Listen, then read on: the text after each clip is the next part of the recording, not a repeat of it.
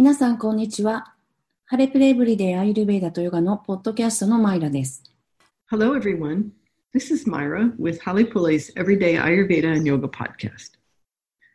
I was at a conference for the United States National Ayurvedic Medical Association in late April. I had the opportunity and the honor to speak about the Ayurvedic perspective on addiction and to teach conscious sustainable yoga asana.It was a moving experience to be around that many people with a deep interest in these vast sciences of living. It touches me deeply to see others committed to living uplifting lives. And I was reminded that we need to step into life and appreciate what's right in front of us rather than get caught up in the doing of life. 私は4月下旬に米国国立アーユルヴェーダ医学会の会議に出席しました。私はその会議で依存や中毒に関するアーユルヴェーダの見解について話をし、持続可能で意識的なヨガのアーサナを教える光栄な機会を得ました。これらの広大な生命科学に深く関心を持つ多くの人々と一緒になるのは感動的な経験でした。他の人が希望にあふれた人生を生きることに全力を傾けているのを見るのは、私にとって深く感動します。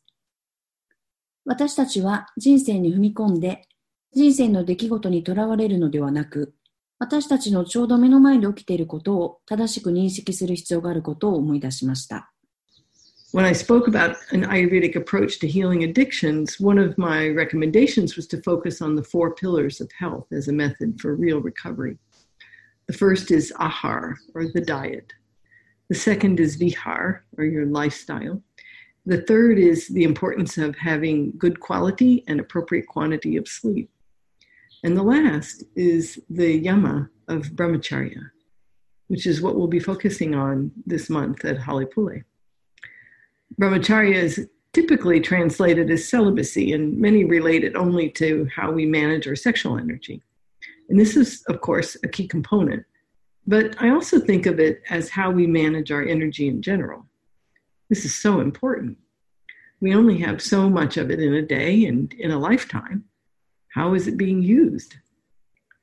To chase things in life? To seek and to acquire? Or are we always putting in great effort to get someplace?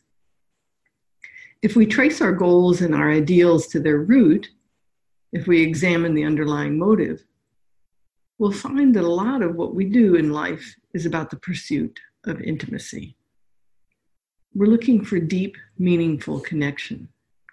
And often we think that we need to be a certain way to get that, to have an ideal body, job, house, or relationship. The desire for intimacy is part of our fabric, and I think that living life in its truest sense involves intimacy. So what is it? At first, many of us think about sexual encounters and relationships,But intimacy touches many parts of our lives.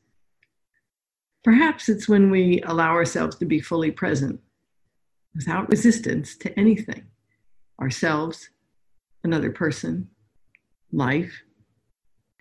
It's defined as the condition or instance of being intimate. And intimate is close association with the innermost aspects of something.or having acquaintance or familiarity. Maybe intimacy is truly appreciating the sensuality of a moment, about experiencing it with all of our five senses. We can assign many forms for intimacy as we engage with the outside world, a tender moment with a friend or animal, an orgasm with a beloved, a birth, a death,or just gazing at the stars. Intimacy on the inside, internal intimacy, is a deep knowing and revealing. It's the most relaxed state we can have with body, mind, emotions, and spirit. The purity of our spirit is who we are in those moments. 私が依存からの回復のためのアーユルヴェーダのアプローチについて話をした際に、私が助言した一つは、真の回復のための方法として、健康の4つの柱に集中することでした。1つ目はアハーラ、食生活。2つ目はビハーラ、ライフスタイル。3つ目は質の良い適切な睡眠時間を得ることの重要性。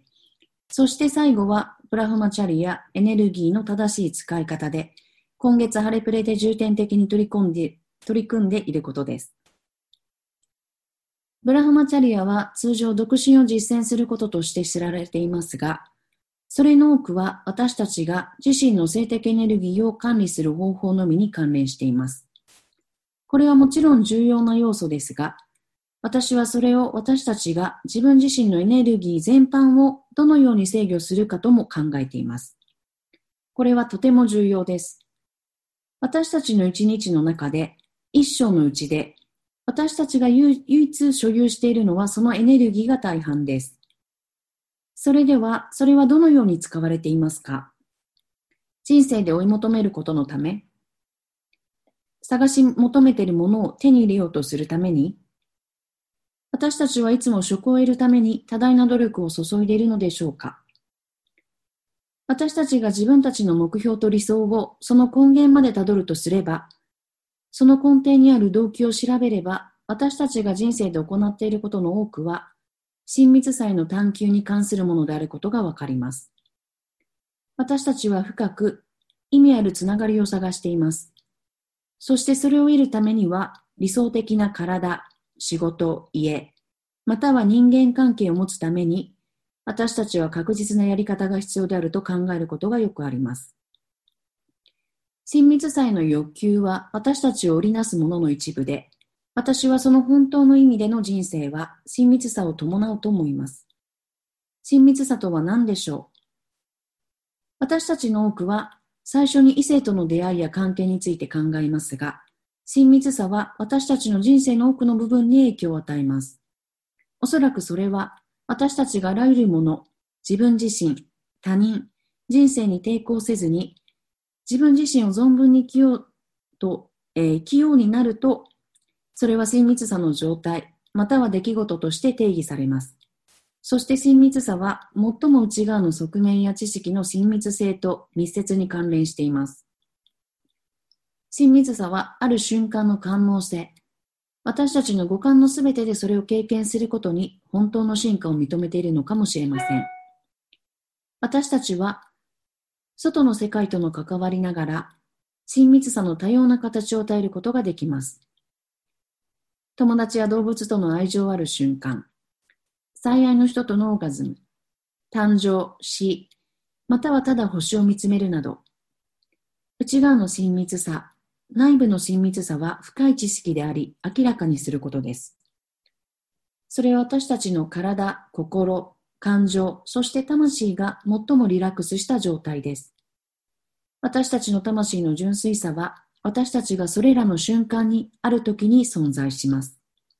In order to experience true intimacy on the inside and on the outside, we need to practice ahimsa, satya, and asteya.The yamas are ethics that I've talked about in recent podcasts. Practicing ahimsa, the willingness to be kind, considerate, and respectful to ourselves and others, is a way of managing our energy that keeps us open to deep encounters with those around us. Conducting ourselves in this way gives us the confidence to stay present.So choosing to be honest, satya, is what allows us to see and feel our current state clearly so that we can take steps to move beyond loneliness and feeling disconnected and not knowing our true selves. Then asteya, or non-stealing, is what helps us to see and change the patterns we've developed that keep us from intimacy.To learn to conduct life and not steal well-being from ourselves or from others is pretty big. It helps us see how we can enrich our lives. And it's through intimacy and our interactions that this can happen. When ahimsa, satya, and asteya are considered and integrated into our approach to life, then brahmacharya follows fairly easily. Our energy will flow naturally,in a beneficial direction because we have a strong framework for our decision making. 内側と外側で真の親密さを経験するために、私たちは最新のポッドキャストで話をしたヤマ、すなわち人生の指針の中のアヒンサ、satya、asteyaを実践する必要があります。アヒンサの実践である進んで親切、思いやり、自分自身や他人を尊重したいという気持ちは、私たちのエネルギーを制御する方法であり、私たちに周囲の人々との深い出会いをもたらします。このような日頃の行いは、私たちに今という現在にとどまる自信を与えます。サティアの正直であることを選択することで、自分の現在の状況を明確に理解し、感じることができるようになり、親密さに関して寂しさや落ち着かない気持ちを乗り越え、真の自己を知るための一歩を踏み出すことができます。それからアスティア、不当は私たちから親密さを遠ざける私たちの癖になっているパターンを理解し、変化させるのを助けることです。人生における生き方や自分自身や他人から幸福を奪われないようにするのを学ぶことは重要です。それは私たちがどのように私たちの生活を豊かにすることができるかを知る助けとなります。そしてそれは私たちの相互関係の親密さによって起こり得ます。アヒムサ、サティア、アスティアを考慮し、私たちの人生のアプローチに組み込まれると、次にブラフマチャリアが起きやすくなります。意思決定のための強い枠組みがあるため、私たちのエネルギーは有益な方向に自然に流れます。One of the things I was taught early on in my practices was to walk things through when making decisions. I was always in a hurry and rushing to get things done, missing the experience of the process.And thinking the result was going to make me happy. This approach is actually a breeding ground for addiction, and we see this today in many places in the world. It's the mode of imagining satisfaction is out there in the future, after something else happens, rather than right here and now. Today, I walk things through by imagining the steps I'll take.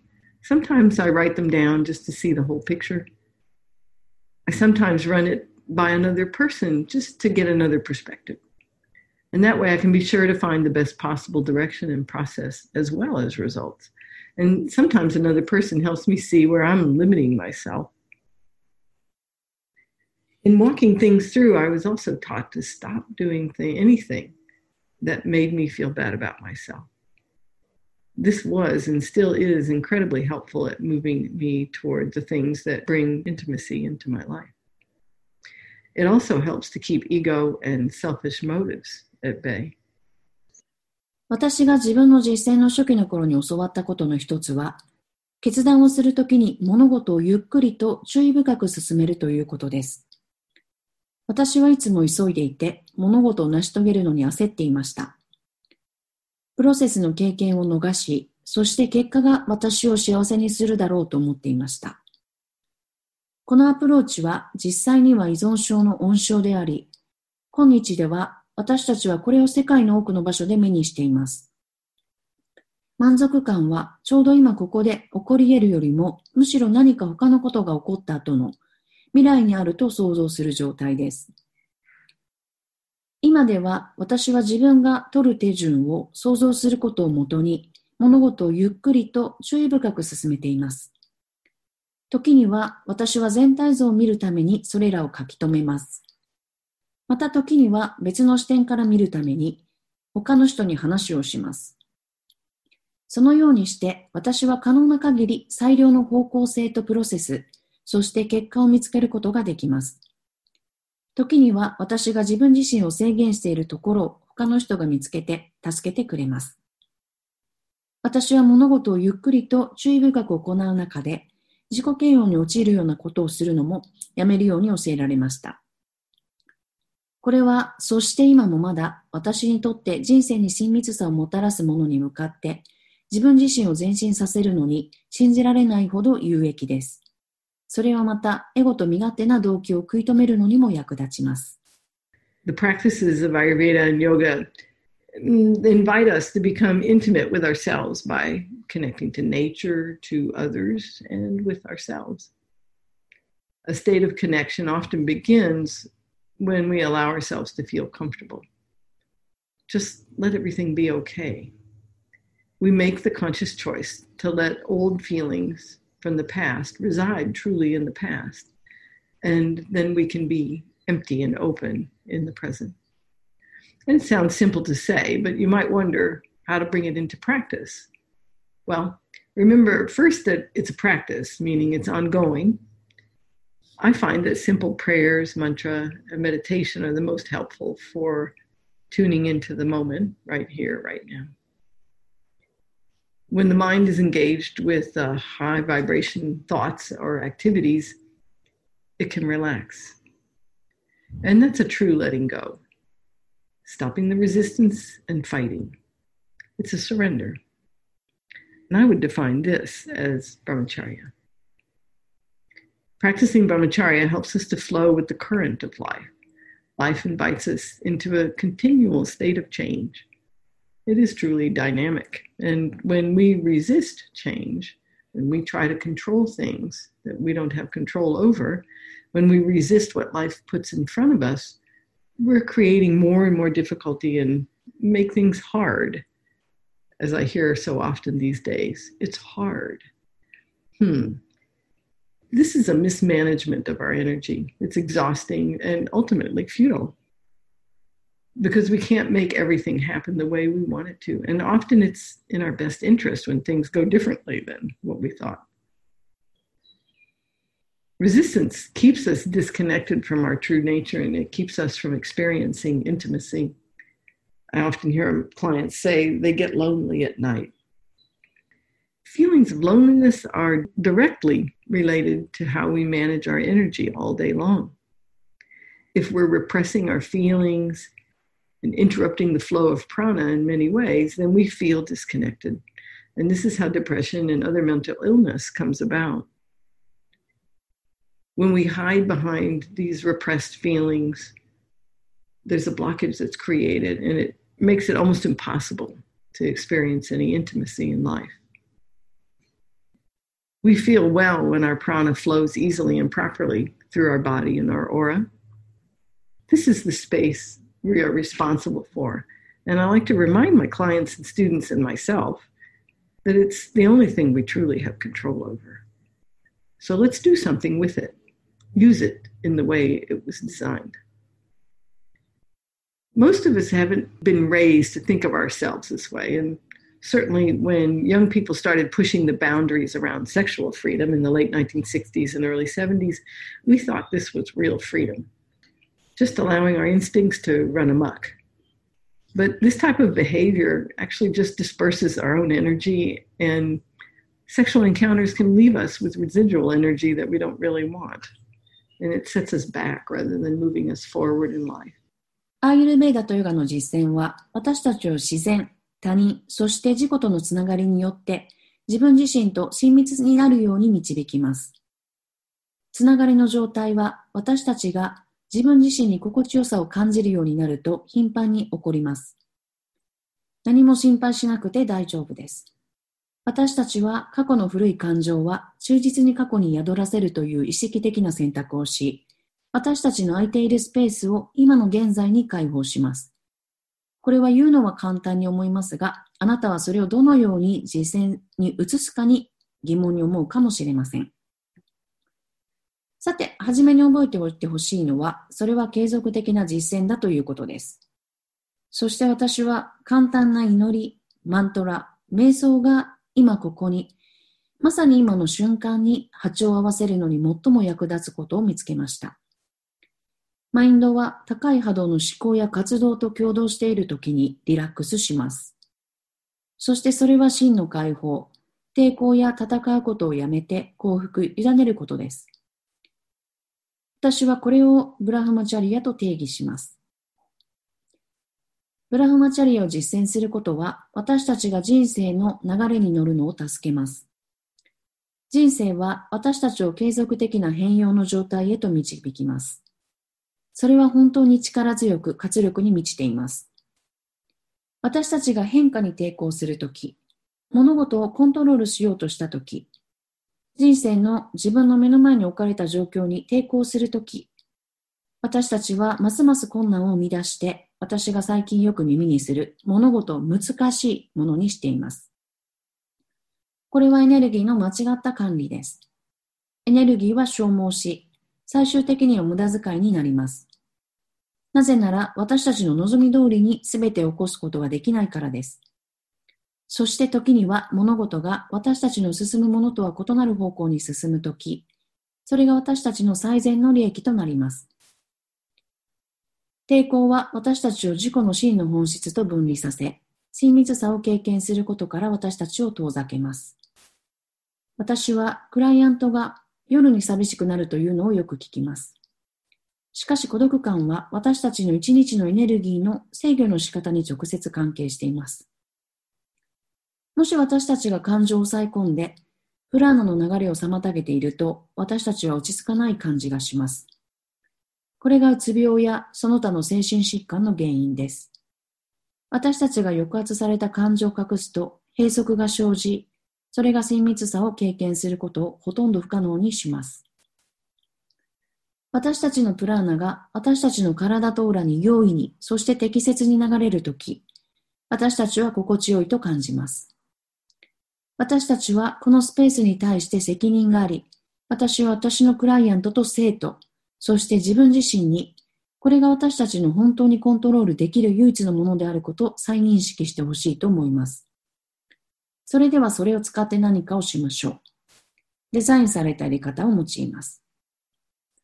私たちの多くはこのように自分自身を考えるように育てられてはいませんでしたが、1960年代後半から70年代前半に若者が性的自由の境界線を広げ始めたとき、私たちはこれが真の自由であると考えました。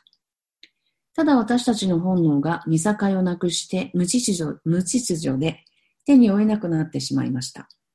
しかしこの種の行動は私たち自身のエネルギーを消散させるだけであり、性行為は私たちが望まない残留エネルギーをそのままの状態に放置します。私たちの人生を前進させるのではなく後退させます。It's not until we see and feel the beauty in the process of life that we can see the value in managing our own energy and working with it fully in our interactions on a daily basis. Life is meant to be lived, and I found that the intuitive energy practice gives me the tools to do this. So let's work with some right now.Sit upright with your eyes closed. Use a chair or the wall for support as you need. Bring your attention into the center of the head. And from there, create a grounding cord, an energetic cord from the base of your spine to the center of the planet. Hook it in, turn it on release, and be in the mode of letting go. From near the center of the planet, bring Earth's energy up through the bottoms of the feet, knees, and hips.and down your grounding cord, creating a connection with the earth. And then reach way out into the cosmos and bring bright, sparkling cosmic energy in through the top of the head, down the backside of the spine, picking up about 10% earth energy, and bringing this earth and cosmic energy back up the front side of the spine, letting it pour out through the top of the head, filling up your aura. This is how you feed your aura.which is connected to the function of your agni, the digestive fire, and the creation of ojas, your vitality and immunity. This is you moving your prana. If you got lost just then or you spaced out, don't worry. Just keep going and your spirit will eventually clear things up. Just take a look now from the center of your head at the first and second chakras at the base of the spine and in the low belly area. And this would be for men and for women. These chakras are related to the sense of security, our feelings, and our sexual energy. Is the energy strong there? Is the energy moving? Does it feel pure, focused? Or does it feel foreign and dispersed?Create a rose out in front of you, and we use the rose just as a neutral symbol to help us move energy. And then use that rose as a cosmic vacuum cleaner to remove any foreign energy, anything that's just not you. And if you're not sure, it's probably not you. And then once you've collected that up, put the rose out in front at the edge of your aura and blow it up by tossing a little bomb at it or light a match and dissolve it completely. And now let's replenish your space and fill it up with gold, high vibration energy. So create a gold sun over your head. And let's put in there the energy of openness and trusting the process of life, some courage and self-respect, self-love and love of the divine. Pop a hole in that gold sun and allow bright gold, high vibration energy to flow in through the top of your head, filling all the cells of your body, filling the grounding cord and filling your aura around your body at about 18 inches or 1/2 meter. Set your aura evenly around your body in order to be fully present. And then when you're ready, open the eyes slowly.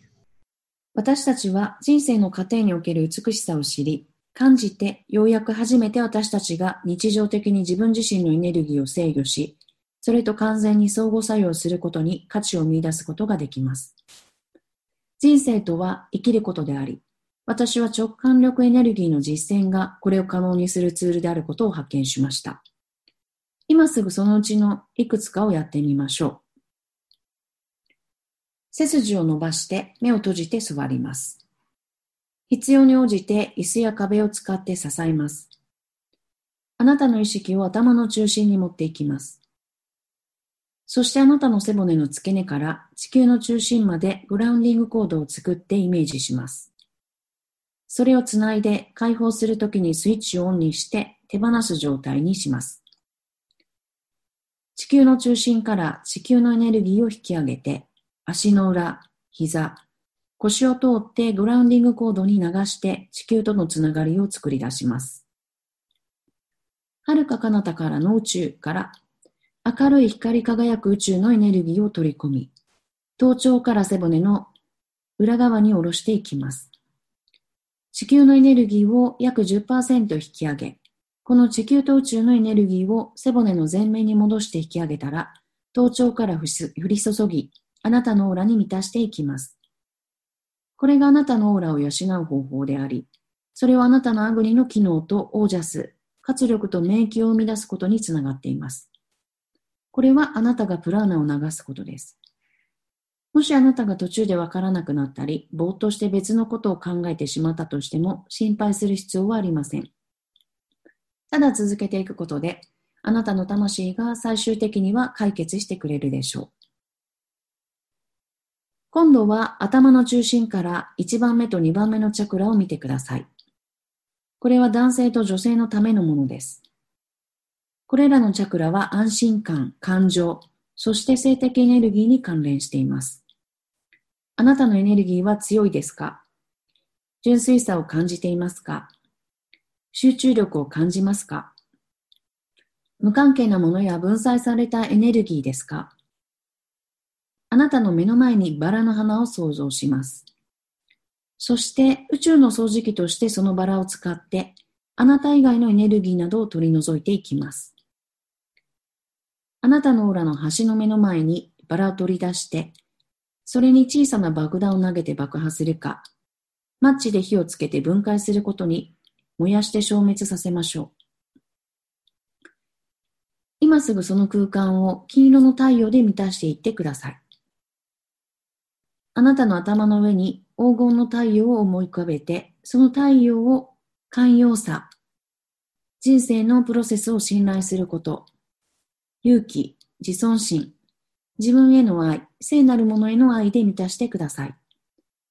その黄金の太陽に穴を開けて、輝く金色の高い波動のエネルギーをあなたの頭頂から体のすべての細胞に、グランディングコード、オーラにも満たしていきます。